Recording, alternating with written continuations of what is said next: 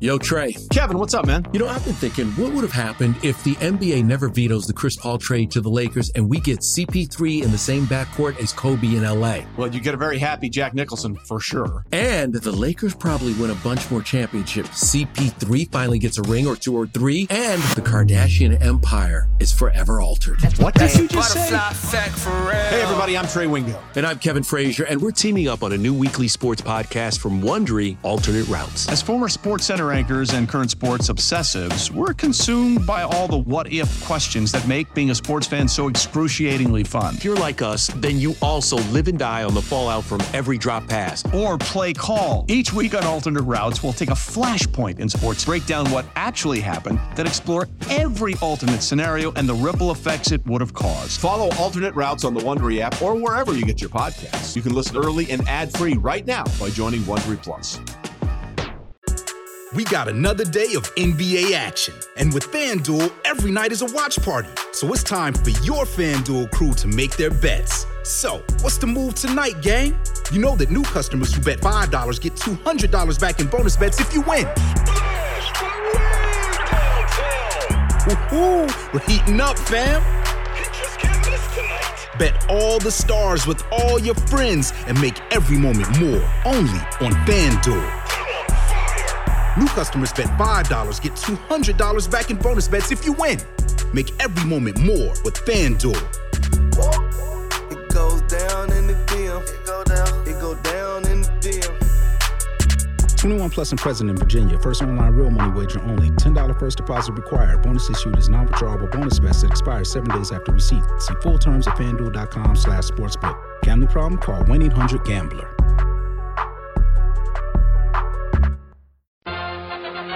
It's the amazing Rico Brogna podcast with your host, Evan Roberts.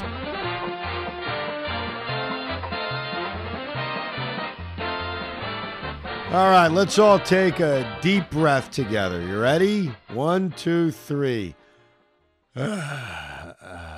Ah. that sucked, ladies and gentlemen. Welcome to Rico Brogna. The New York Mets lose two games to the New York Yankees. They get swept by the New York Yankees. But before we get started, let's commend Pete Hoffman. He's at freaking Disney World, and we're recording this at one o'clock in the morning. Did you have fun at the Magic Kingdom, Pete? Um, for a majority of it, the last hour kind of blew. I'll put it that way. But yes, it was great. That sounds like the Mets season so far. It's been really, really enjoyable. But the last two games, they've blown. And look, they've lost because they haven't hit. I mean, sometimes things are very, very basic.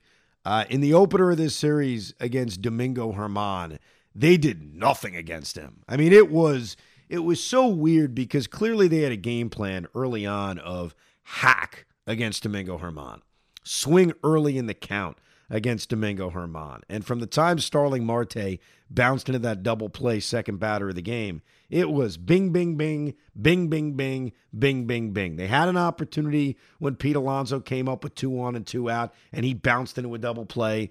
This coincided with Max Scherzer having just a very mediocre performance. That's really what it was. Max was mediocre in the opener of this series.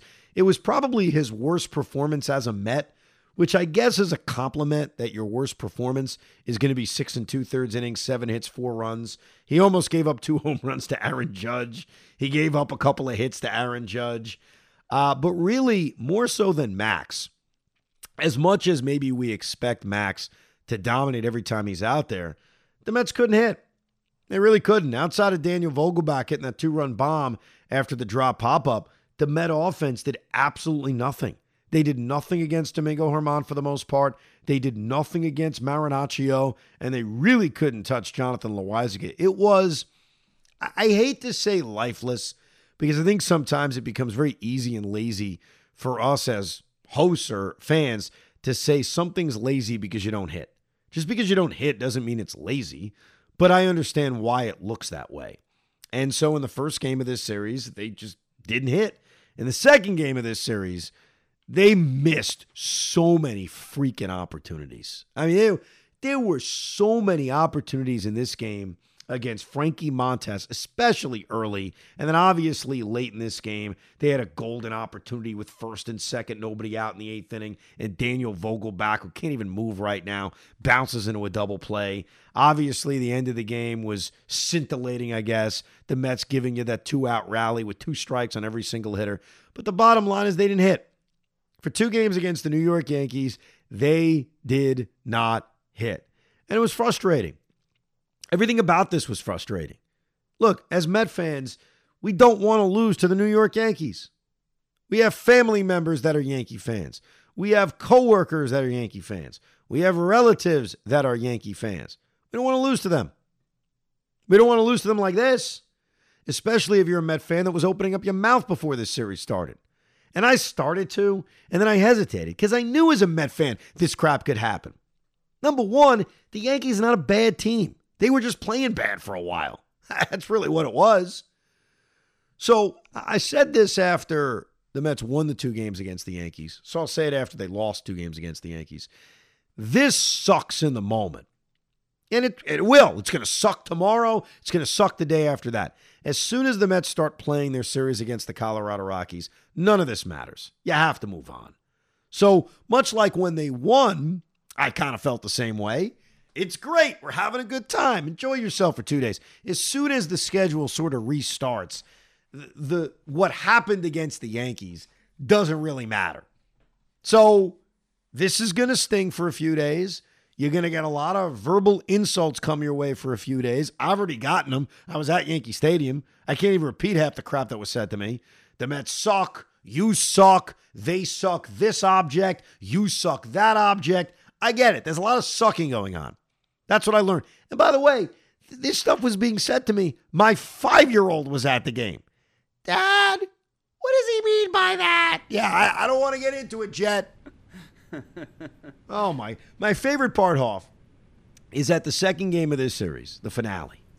Uh, there's a Yankee fan behind me who's just piss drunk, and he's screaming, "The Mets suck!" Every time Jet hears someone say that, he just politely screams as loud as he can, Let's go, Mets! this guy keeps responding. And I wanted to turn around and say, dude, are you really having a shouting match with a five year old? Like, is this, is this what you're doing? Yeah, he's screaming, Let's go, Mets. He's five, he's excited. You're screaming that the Mets suck objects. Like, what, what, what is happening right now? But this is my fault. Why the hell did I take my kid to a freaking Subway Series game is beyond me. Two Subway Series games, one at Citi Field, now at Yankee Stadium. I got to stop with this crap. But look, seriously, I want everyone to take a deep breath. The New York Mets losing these two games to the New York Yankees is not the end of the world. It feels like it. If you're at the stadium, it feels that way. You don't want to lose games like this. You don't want to lose games in which Pete Alonso's dropping a freaking pop up. You don't want to lose a game like that. You don't want to lose a game in which Oswaldo Cabrera is drawing a bases loaded walk. You don't want to lose a game like that. You don't want to lose a game when Buck Showalter goes to Joely Rodriguez and he promptly, ahead of the count, gives up a base hit to aforementioned Oswaldo Cabrera. You don't want to lose a game like that. You don't want to lose a game when Andrew Benintendi slapped an RBI single and Aaron Judge is getting a huge RBI single as an insurance run. You don't want to lose a game like that. You don't want to lose a game in which the Yankees have nobody in their bullpen they trust, so they ride Clarke Schmidt until the bases are loaded with two outs in the ninth inning, and Wandy Peralta comes in, and Francisco Lindor doesn't swing at one goddamn strike before he pops up to center field. You don't want to lose a game like that. But I want to give you something positive. And what's positive is nothing about the last two games, as bad as they've been, give me long term concern. Like I was getting tweets and DMs from people saying, this is the beginning of the collapse. We got to get this out of our mind. Like baseball teams are sometimes going to play crappy for a few days. We have been spoiled in that the Mets don't play crappy for long stretches of time. Like you could argue this stretch, this road trip that just concluded, was a very mediocre road trip. They went four and six. That's not good. I admit that. They lost three out of four to the Braves, a team we hate. They lost two games to the Yankees, a team we hate. And in the middle, they had great success against the Phillies, winning three out of four. But they haven't had long stretches of playing bad baseball. They just had a stretch, though, of two games against the Yankees in which they couldn't hit. And quite frankly, and I mean this with as much respect as I can to the Yankees, I don't think good pitching shut them down. I don't think Domingo German is that good. I don't think Marinaccio is that good. I don't think Loaisiga is that good. I don't think uh, Frankie Montas is that good. They let him off the hook a million times. I don't think Clarke Schmidt is that good, and I certainly don't think Wandy Peralta is that good. So I don't believe they were shut down by good pitching. I believe the Mets sucked for two days. That's what that's what I think happened. They didn't hit. Uh, I don't blame Joey Cora to get to that moment for Starling Marte's RBI single when Cora sent Brett Baty and he was thrown out the plate by a pretty good amount. And the reason I don't blame him is second and third, two outs, base hit to right field. You got a rookie in right field. I don't mind forcing the Yankees to make a play. I don't. And I know you've got Lindor on deck, but I still like, force him to make a play. And in the Yankees' credit, Cabrera made the play. I, I didn't look at that moment as a back-breaking moment for the Mets. The moment that killed him was Pete Alonso dropping a pop-up which somehow they didn't call an error. They called it a freaking base hit, which just pisses me off because, look, I love Pete. Pete's been miserable for about two weeks now. And just because he breaks his bat after he strikes out and shows emotion doesn't make it okay. Like, Pete Alonso offensively has been very, very quiet. He did have two hits late in this game, and I give him credit for that because I think Pete has become a better all around hitter. But the double playing game one, the drop pop up, uh, the foul pop up on a 3 1 pitch with 2 1 and 1 out in the first inning. Like he's had these big moments in this series in which he's come up small. It's okay. I, I don't think he's going to collapse. I don't think this is the beginning of the end for Pete Alonso. I'm just being honest about what I've seen.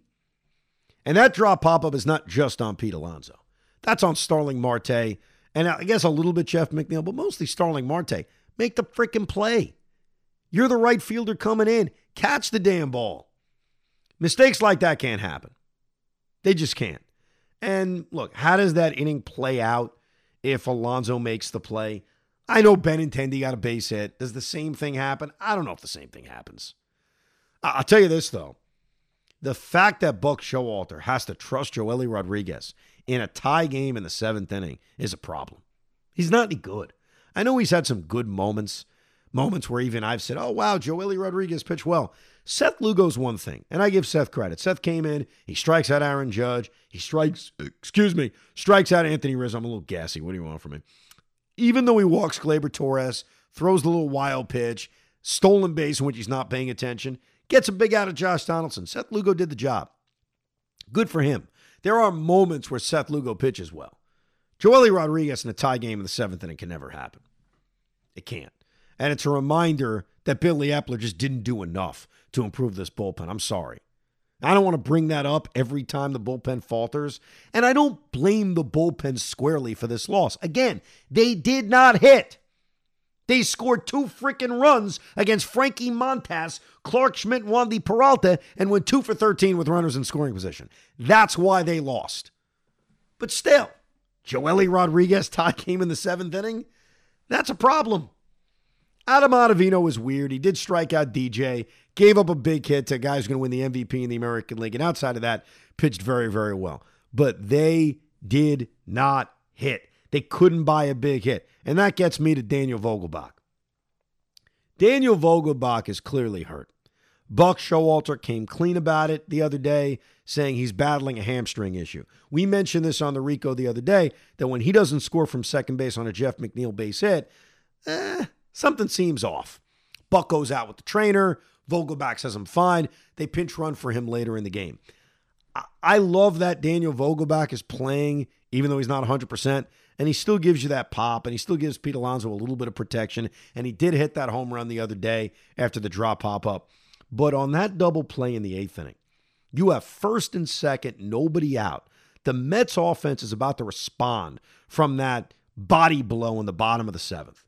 You get the first two guys on. Lindor draws that walk. Alonso, to his credit, as much as I killed him before, 0 2, ground ball to left field basic. Great job by Pete. You have two on and nobody out for Daniel Vogelbach, and he hits a ground ball to shortstop that needs to be a fielder's choice. There should be first and third one out for Jeff McNeil. The human being can't move.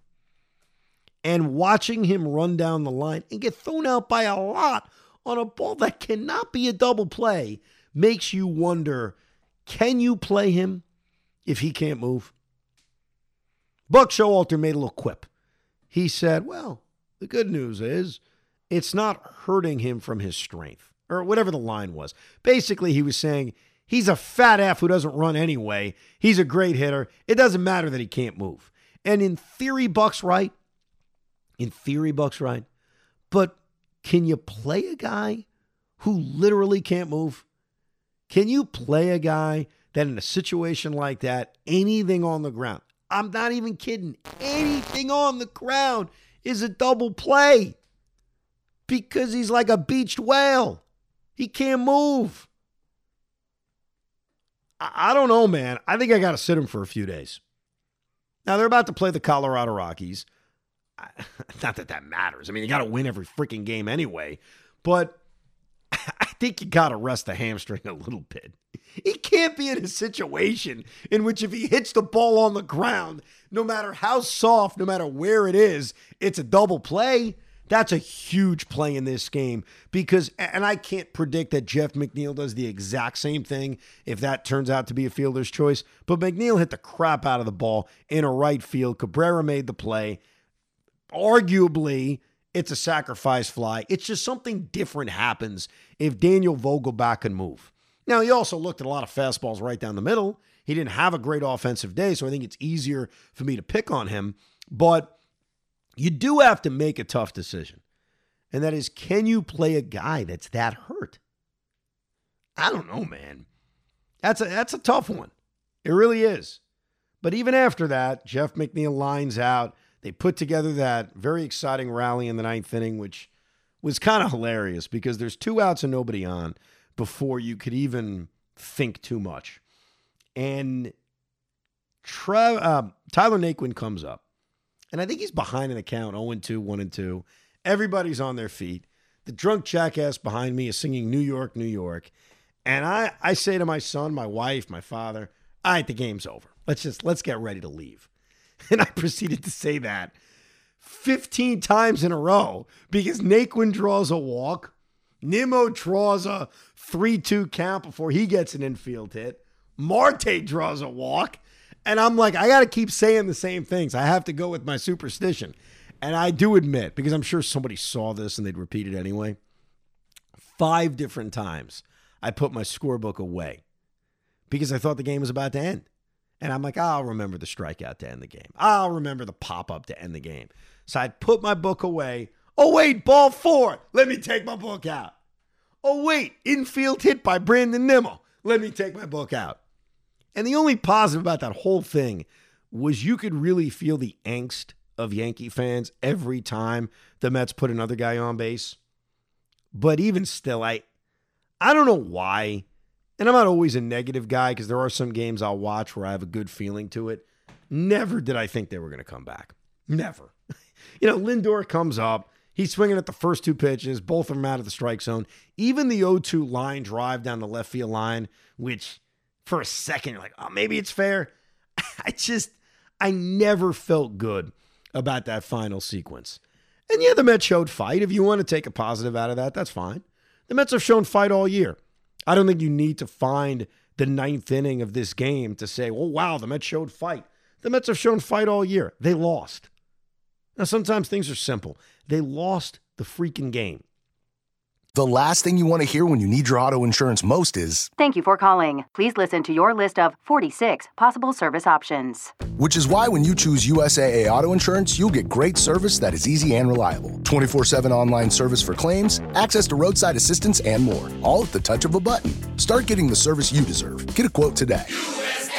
Ability to receive a quote depends on membership eligibility. Membership eligibility and product restrictions apply and are subject to change. USAA means United Services Automobile Association and its affiliates, San Antonio, Texas. The NFL regular season is wrapping up, but there's still time to get in on the action with FanDuel, America's number one sports book. Right now, new customers get $150 in bonus bets guaranteed when you place a $5 bet. That's 150 bucks in bonus bets, win or lose. The app is so easy to use, and there are so many different ways to bet, like live same game parlays, find bets in the new Explore tab, make a parlay in the Parlay Hub, the best way to find popular parlays, and more. So visit fanduel.com slash sportsfan and make your first bet a layup. FanDuel, official partner of the NFL. Must be 21 plus and present in Virginia. First online real money wager only. $10 first deposit required. Bonus issued as non withdrawable bonus bets that expire seven days after receipt. Restrictions apply. See terms at sportsbook.fanduel.com. Gambling problem? Call 1 800 Gambler. So it sucked, man.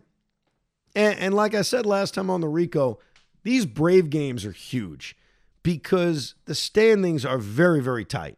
And so when I'm looking up at the scoreboard and I see that the Braves are up five to one and they're up six to one, and the Pirates are just a bunch of lifeless losers, you know, hey, if we don't win this game, we're losing a game in the standings. And here we are. What bothers me the most as a Met fan is not losing two games to the New York Yankees. It's the fact that they've lost two games in the standings to the Atlanta Braves. Because here we are. Here we are. 79 and 46 an incredible record. 79 and 46. This is fantastic.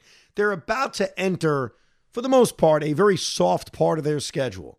And yet, those bastards never lose. I did some math about the Atlanta Braves. And as I was adding this up, I got a headache because I said, nah, this can't be real.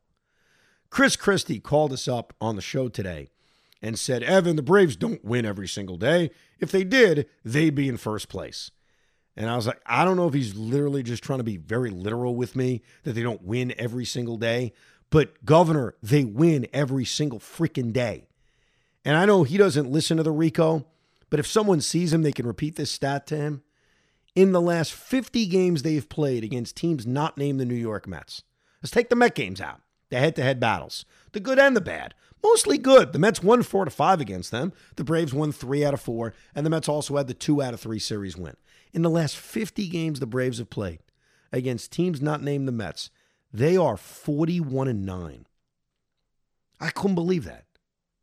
I had to read that again. And by read that again, I mean count it up again, because I was the one counting it up. Because I know. I look at the scoreboard every day. Those bastards never lose. So I'm adding it up again. Oh my God, this win, win, win, win. Oh, loss. Oh, great. Win, win, win, win, loss. Win, win, win, win, win, win, win, win. 41 and 9 in their last 50 games against teams not named the New York Mets. You would say, well, Evan, that's not sustainable. Don't worry about it. They're going to lose some games. And I would say to you, when is that going to happen? Because since really June 1st, the Atlanta Braves never, ever lose. They don't lose. They only lose if the Mets happen to play them and beat them. Not this past series, but before that. Like, they win the last two against the Pirates, two out of three against the Astros. They won all four games against the Marlins. They won two games against the Red Sox. They won a split against the Phillies, all three against the Diamondbacks, two or three against the Phillies, two or three against the Angels. That's just since the All Star break. Am I complaining? I guess it sounds that way. I'm marveling at their brilliance. Now, marveling at the fact that we got to deal with this. That if this was a normal universe, we would be frustrated by losing two game, two games to the Yankees, but say, ah, we're still nine games up. It's all good. We're two games up. Now, the good news is, as we have touched on, the Mets, after a much needed off day on Thursday, or Wednesday, I should say, enter a stretch of games outside of the Dodger series where they are playing a lot of bad teams. And now it is on the backs of this Met team to just slaughter these bad teams because they're going to have to. Because I am so sick and tired of saying, well, don't worry, eventually the Braves will start to lose games. Will they? Because after they play the Cardinals this weekend, and I know that's a tough series, three games against the Cardinals, they play the Rockies, the Marlins, and the A's. That's who they play for the next eight games. Are they losing any of those games? no. So we've got a little over a month. The Dodgers series is going to be a toughie where the Mets are going to play a lot of bad teams. And that's great to say, and that's true, and it's on the schedule. But Hoff, they got to kill these bad teams. They got to win all of these games because the margin for error in the NL East has disappeared. Listen, let me just take just rewind it for, for a second here, okay? Because I know that it was upsetting that the Mets lost these two games to the Yankees, but you know, I know that the Yankees were in a very bad situation, and they needed these games more than anything else. They Yankee fans were about to feel like a collapse was going to happen, and they still had an eight-game lead, and they were nervous as all hell. So this was very important. Not saying that the Mets didn't take it serious. I never say well it was a throwaway game, not anything like that at all. But I just don't think these games were as big as some other ones that are that have happened in the past. Like the, the Phillies game was bigger than the, this series. I feel like I, I am not why sure why I, why I don't I don't I don't know. agree with you. I don't. All know, these games matter. They're They- two games up in the freaking division. They do, but it's uh, listen. But here's the thing, Ev. If if it mattered, if it mattered, why wasn't deGrom starting today? Yeah, uh, on uh, game two. They didn't lose this game because Jacob deGrom didn't start. They lost this game because in two games against the Yankees, they scored four runs. In two games against the Yankees, they were two for 14 with runners in scoring position. They didn't hit. Now, yeah, in theory, Jacob deGrom could have thrown a shutout and the Mets could have won 2 0. Sure. Jake would have pitched six brilliant innings and then they would have needed nine outs from their bullpen. But they didn't hit. As far as why DeGrom didn't pitch, look, the games against the Rockies are also big. I, I'm not acting as if this game matters more than that. All of these games matter. Like the Mets are in a pennant race where every game they play equal in significance because they have no margin for error. So deGrom pitching on Thursday versus deGrom pitching on Tuesday, I'm not getting nuts about because I am be, I'm willing to take a step back, realizing as much as I don't want to lose to the Yankees, Yankees, Rockies, Dodgers, Nationals, they all count the same. Like I admit that. They all if the Mets lose Thursday night to the Rockies, let's just say deGrom's on the mound. I am going to be furious. Not, doesn't mean I'm going to panic, doesn't mean I'm going to throw things, but that loss may bother me more than the loss on Tuesday or Monday. Like all of these games matter because they're in a pennant race. That's why I don't want to hear, well, this series mattered more to the Yankees. That's a bunch of crap. The Yankees are eight games up in the American League East. As, as depressed as their fans may have been, I don't give a rat's ass about their fans. I really don't. I don't care. When we're on the fan, we're doing a show, we're talking to Yankee fans, fine. We'll talk to them about how they feel. This is Rico effing Brogna. Don't give a shit about how Yankee fans feel and how much they were panicking about their losing streak. I don't care. I care about us. How do you really feel? I love That's it. how I feel. I love it. That's Listen, how I feel. Evan, listen, I, I love it. I appreciate it. And I don't disagree. Every game does count. I, I've always, in the past few years, when people say, oh, this is a throwaway game, I always feel it's a cop out because you can't throw away games, especially when you're a Mets. Because in past, you really need those quote unquote throwaway games because they end up biting you in the ass. So I don't disagree. But on the other hand, I will say this I'm not too worried about this weekend, th- th- these past two games. It was what it was, it wasn't ideal. The bullpen is always going to be an issue, and you just got to move forward. And you have to figure out listen, here's the thing is the good thing is we're getting closer to Megill coming back. You were getting close. Listen, I, I I know it's stu- I, I know it's stupid to say, but that's what we have to look forward to. We're getting closer to maybe Joey Lucchesi being a left-handed bullpen arm. I, but that's what we have to. Oh, This but is that's what we're relying on. That's what we're relying on. Not, not Joey no, I- Rodriguez.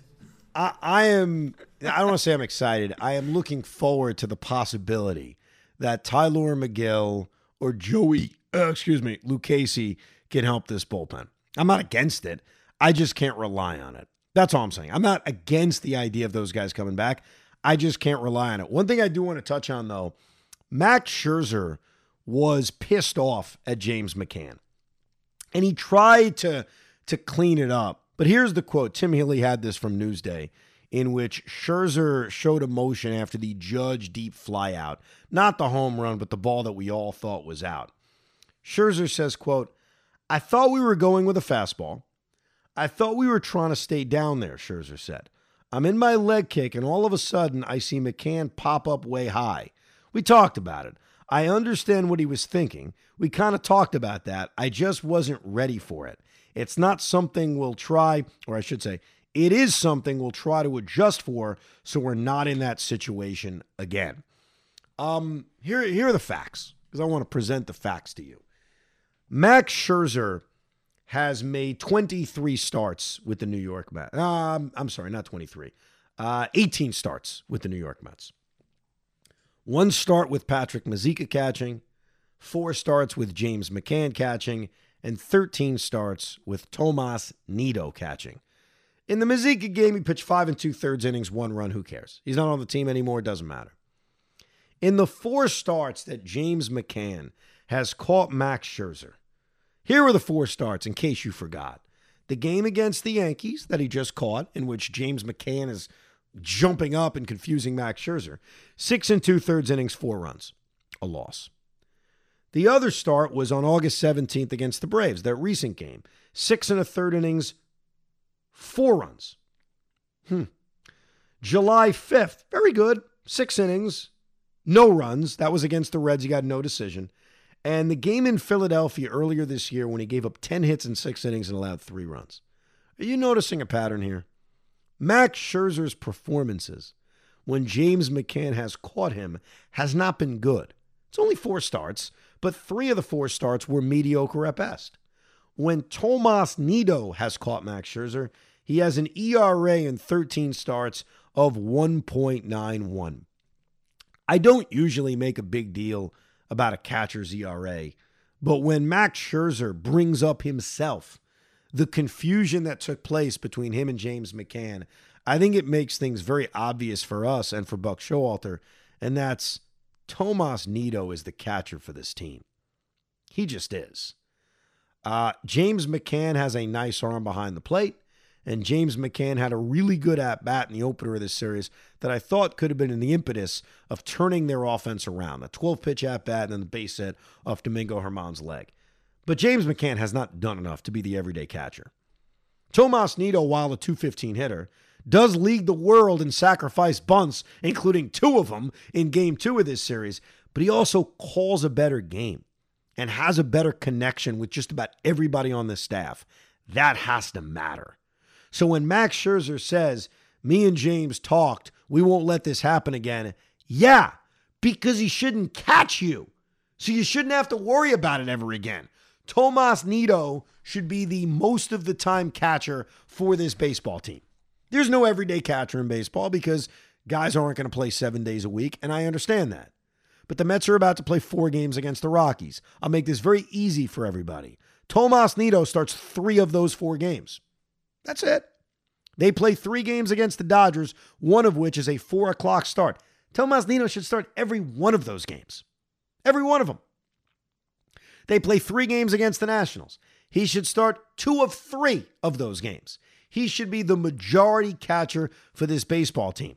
I am not the president of the Tomas Nido fan club. I get what he is as an offensive player. He's a 222 hitter with zero home runs and an OPS of like 570. He's nothing offensively. But he'll run into a big hit a hell of a lot more than James McCann, that's for sure. He knows how to lay down a sacrifice bunt. And you never hear about miscommunication between James McCann and the pitching staff. So let's get that out of the way. That ain't much of a debate. Tomas Nido's the everyday catcher. Now let me get to deGrom. Hoffman seems to have a problem with the fact that Jacob deGrom did not start game two of this series. I, did, I haven't yes. heard Benigno's Oh the Pain podcast. But I am sure when Joe does it on Friday, and you should check it out. We love Joe, and me and him will be doing Saturdays together starting in the fall. Joe is going to just destroy Jacob deGrom. He hates him, and that's fine. You present to me why this is a big freaking deal that Jake didn't make the start on Tuesday against the Yankees. Oh well, because it, it, it, to your level of every game is a big game right now in the division. If if this was such a big game, the bigger game, the more important is the Yankees because they're the better team. The Rockies are a team that I just don't trust. I think that they're they're a, more of a layup in that way. You could put any pitcher that the Mets have and feel more comfortable. You could put Taijuan Walker in a game versus the Rockies. And we're good. The Yankees, it's a bigger spot, bigger place. deGrom needs a pitch on that game. That, that- that's just how it goes. Okay, uh, I will counter you and destroy you very easily with that because that's fine. I understand your point. Oh, thank you. Uh, what team is better, the LA Dodgers or the New York Yankees? Dodgers. Oh, they are. Okay. So Jacob deGrom is going to face the Rockies and the Dodgers. Under your plan, he would have faced the Yankees and the Rockies. He wouldn't have faced the LA Dodgers. Your counter. Okay, that's fine, but I, I, I, agree, I agree. I that, that's fine if you want to throw the Dodgers in there. But on the other hand, too, you talk about hometown, big, big. Nah, nah, big nah, nah, nah. See, now you're going to shift into the Subway Series, and that's that's fine. Like if that's how you feel about the importance of Mets Yankees, no, that's fine, Pete. In all seriousness, if if your answer is I want to beat the New York Yankees, then just say it. But don't give me the better team crap because that's not true. No, no, you're you're right. You're right. That's fine. But but, but it's still uh, you're right. And if, if long scheme, you're right. If he, if he set up to play the Dodgers, I understand that. But you're right. It, it's more Look, the way that- things were going to go, if they started Jacob deGrom on Tuesday on regular rest, coming off a 95 pitch game against the Braves, which, look, hopefully at some point, throwing 95 pitches and then pitching on regular rest wouldn't be a big deal. But we are talking about a guy that's barely started over the last year. The way it would have worked if Jake started Tuesday night against the Yankees, assuming, and I do assume, they don't want to recall David Peterson or insert Trevor Williams into their rotation now when they've got multiple off days, is that deGrom would have pitched Sunday against the Colorado Rockies. That's what would have happened. And then he would have missed the Dodgers series and pitched against the Washington Nationals. By pushing him back a day, which gives him actually two extra days of rest, not only have you reinserted Taijuan Walker, which we're going to need to do anyway, but you've given deGrom two extra days. Your premise of he's got to face good teams, well, the LA Dodgers are a damn good team. I mean, those are games that they have to win, not because they're trying to catch the Dodgers. That's not going to happen, nor should they want to. It's about you got to beat them. You're about to play them. And Jacob deGrom would face them. Look, if the answer is simply, and I know Benigno's going to feel this way, and that's fine. If the answer is it's the Yankees and it's a bigger deal and I want to beat them, then that's fine. You can say it. But when you're looking at the grand scheme of things, you got to be smart with Jacob deGrom.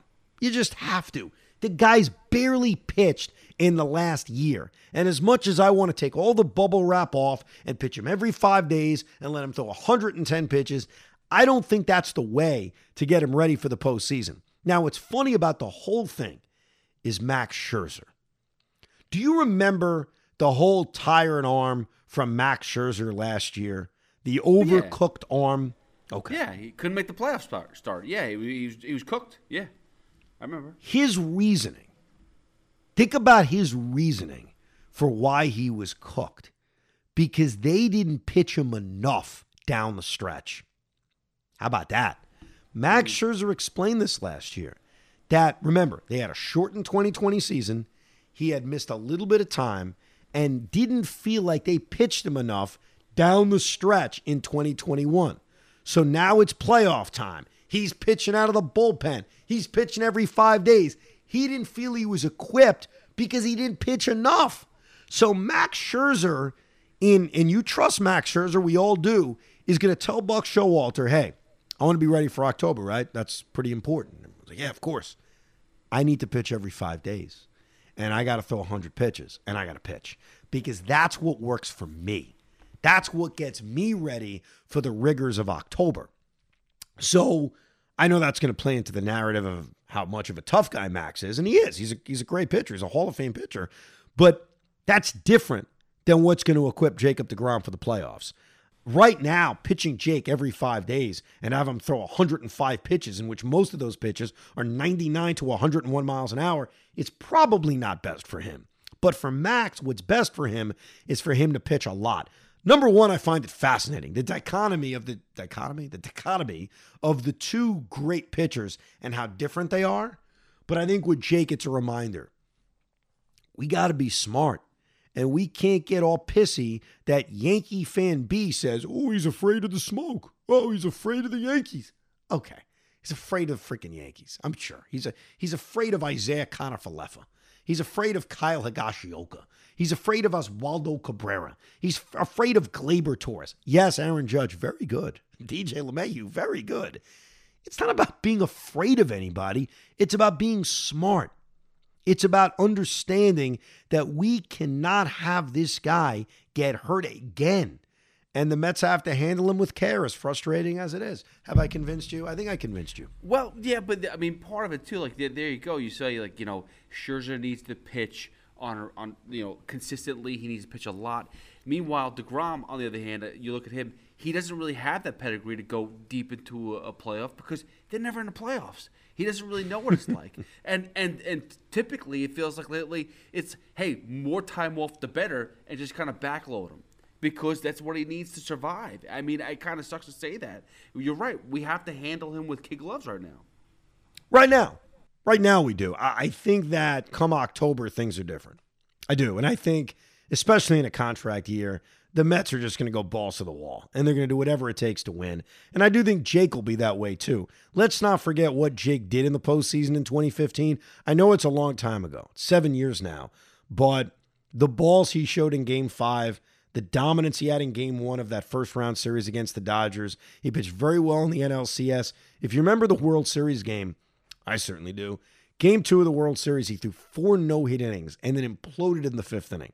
I think he just ran out of gas. I think that was him with his overcooked arm or what have you. And remember, he had a full season that year. He threw a ton of innings that year. So it's been a long time, but I try to never forget how great he was during that postseason in 2015. Look, here's what, what everything means now. The Mets get a much needed off day on Wednesday. They get an off day on Monday. They are about to play an insanely soft part of their schedule and they've got to take advantage of it. For the most part, the Mets have done a very good job of doing that.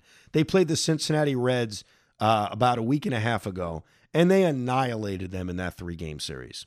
When they played the Washington Nationals in Washington, they won two out of three. When they played the Marlins in Miami, they won all three games. When they went to Chicago after an emotional Brave series, they won three out of four. For the most part, they have done a really good job of beating these bad teams. They're going to have to start doing that again because this schedule, yes, it's very soft, but I really believe that you're going to have to win so often to hold off these bastards from Atlanta because they're great. They really are. They're the defending world champions and I think at times some of my fellow Met fan brethren doesn't give them enough respect for who they are and what they're doing right now. They have been the best team in the world since June 1st. They've been incredible. For about a three month period, they very, very rarely lose.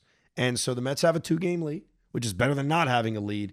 But to maintain it, it means you got four games against the Rockies. I know winning all four is probably maybe maybe it's asking too much. I don't know. Win three out of four.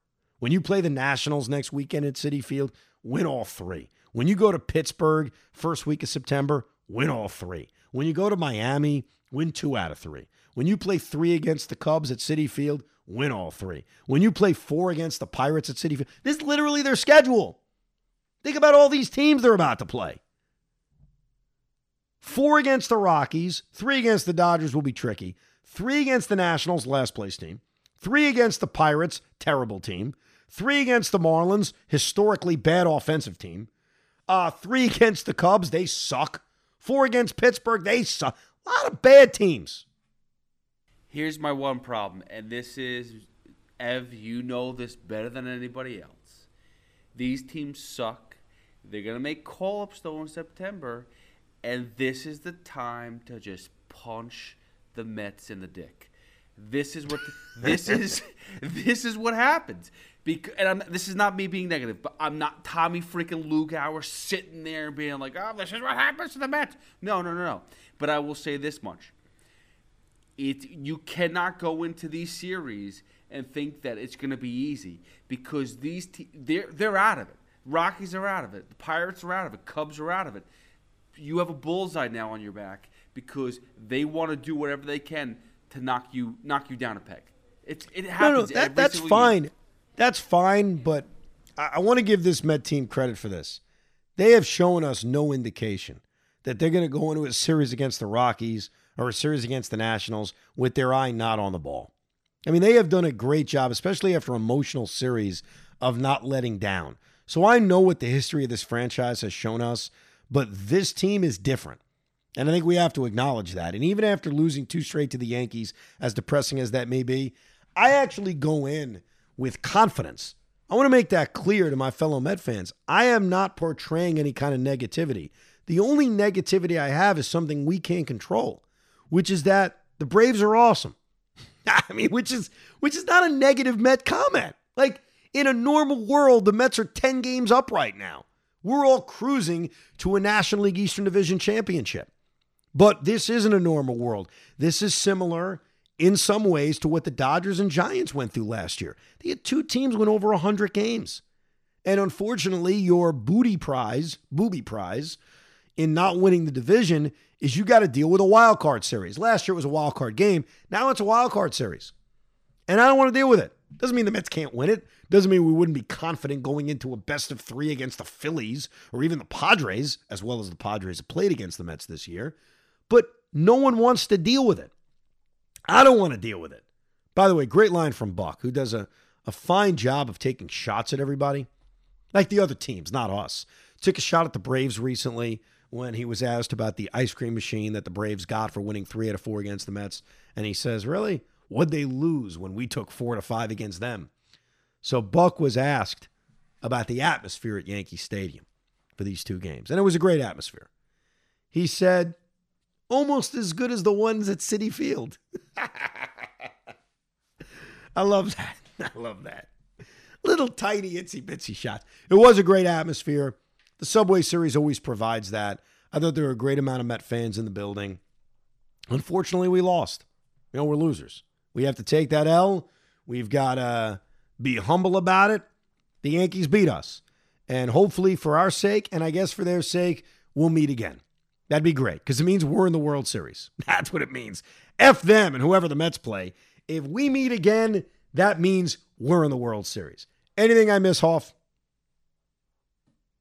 Uh, I, am trying to think. I mean, uh, I, again, I unfortunately have not seen any of the games this past weekend. Oh, this past weekend, jeez, this week. Uh, but I mean, I guess Judge killing us that sucked. Jolie coming in on fa- spectacular fashion that sucked. I, I think that's kind of it. I think you nailed it. I mean, I, I, saw some some heat just with the hot dog situation at the Yankee Stadium. Oh, whatever. Somebody drinking a beer with a hot dog. Whatever. Who cares? Would you do that? that? Would I? I would try anything once. So I'm not gonna. I'm not poo pooing it. I just think the whole thing was orchestrated. I think it was all planned and orchestrated. Is what I'm convinced of. I don't really care. Okay, well, okay. So how about this though? Uh, realistically though, you're a Met fan. It sucks. C-Mac being in the spotlight after Game One with the strikeout, Luke Hour there. What, what, was? I didn't hear your response to, today to that on air. Did you talk about? Well, it perfectly exemplified how we all felt. I mean, Big Mac represented the giddy, happy Yankee fan, and Luke Hour, Loogie represented the bewildered Met fan. That's that's what that was. that's that's how we all felt for two days. But the beautiful thing is, we all get to move on. The Yankee fan deserves their time in the sun. They won, just like when the Mets beat the Yankees a month ago. And by Thursday night, they go to Oakland. We take on the Rockies. We go our separate ways. And good luck to them in winning the American League East. They certainly should. And hopefully we win the National League East. That that's it. I I got to deal with my ass whooping uh, for one day, and then that's it. Because even after that, people move on. The Yankee fan moves on. Look, overall, there was a split in the Subway Series. But for the next couple of days, we as Met fans have to own it. We take our L. Hopefully, though, we get the last laugh. Uh, there was some interesting news, by the way. I did miss it. The fact that I believe Escobar coming back, that he'll be the backup shortstop, which means uh, Baty has that third base job and they'll they'll call. I think I think that's what they're talking about. That they they who they bring in from the was it uh, Lopez or well, Some... they've got they've got a couple of moves to make. They're going to have to bring up a pitcher at some point because right now they only have a four-man rotation unless Trevor Williams enters the rotation. But I do think at some point David Peterson gets recalled and gets the fifth spot in the rotation. Carlos Carrasco could be back, though I think the timeline is a little bit longer than that. Right now they're carrying three catchers. It's tough because Perez Perez, I don't want to say he's better than James McCann, but I think right now, as Met fans, we're all kind of done with James McCann. They are not going to DFA James McCann. It's not going to happen. So Perez will eventually go back down to the minor leagues. Escobar will be activated. Yolmer Sanchez, you still kind of want around because, look, Lindor is going to play shortstop all the time. I think Escobar as a backup is more in case of emergency. If they ever need someone to play more shortstop than that, Yolmer Sanchez is going to play more. Uh, I also think that Escobar has a big role as a defensive replacement for Brett Baty because I don't think Baty is solid enough where you want him out there defensively. So I think once Escobar is back, he'll probably also play against left-handers at third base.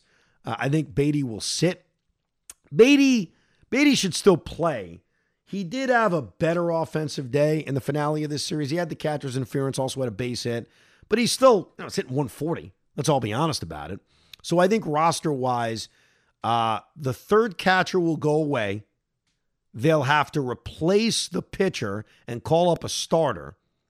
And yeah, I guess uh, Escobar is your emergency shortstop, which is fine. I mean, how often do Luis Guillorme even need to play shortstop? Because Lindor basically plays every single game. I do think that in this Rocky series, you may see some of the non off day guys get an off day. But Starling Marte never gets an off day. Francisco Lindor never gets an off day. Pete Alonso never gets an off day. Brandon Nimmo very rarely gets an off day.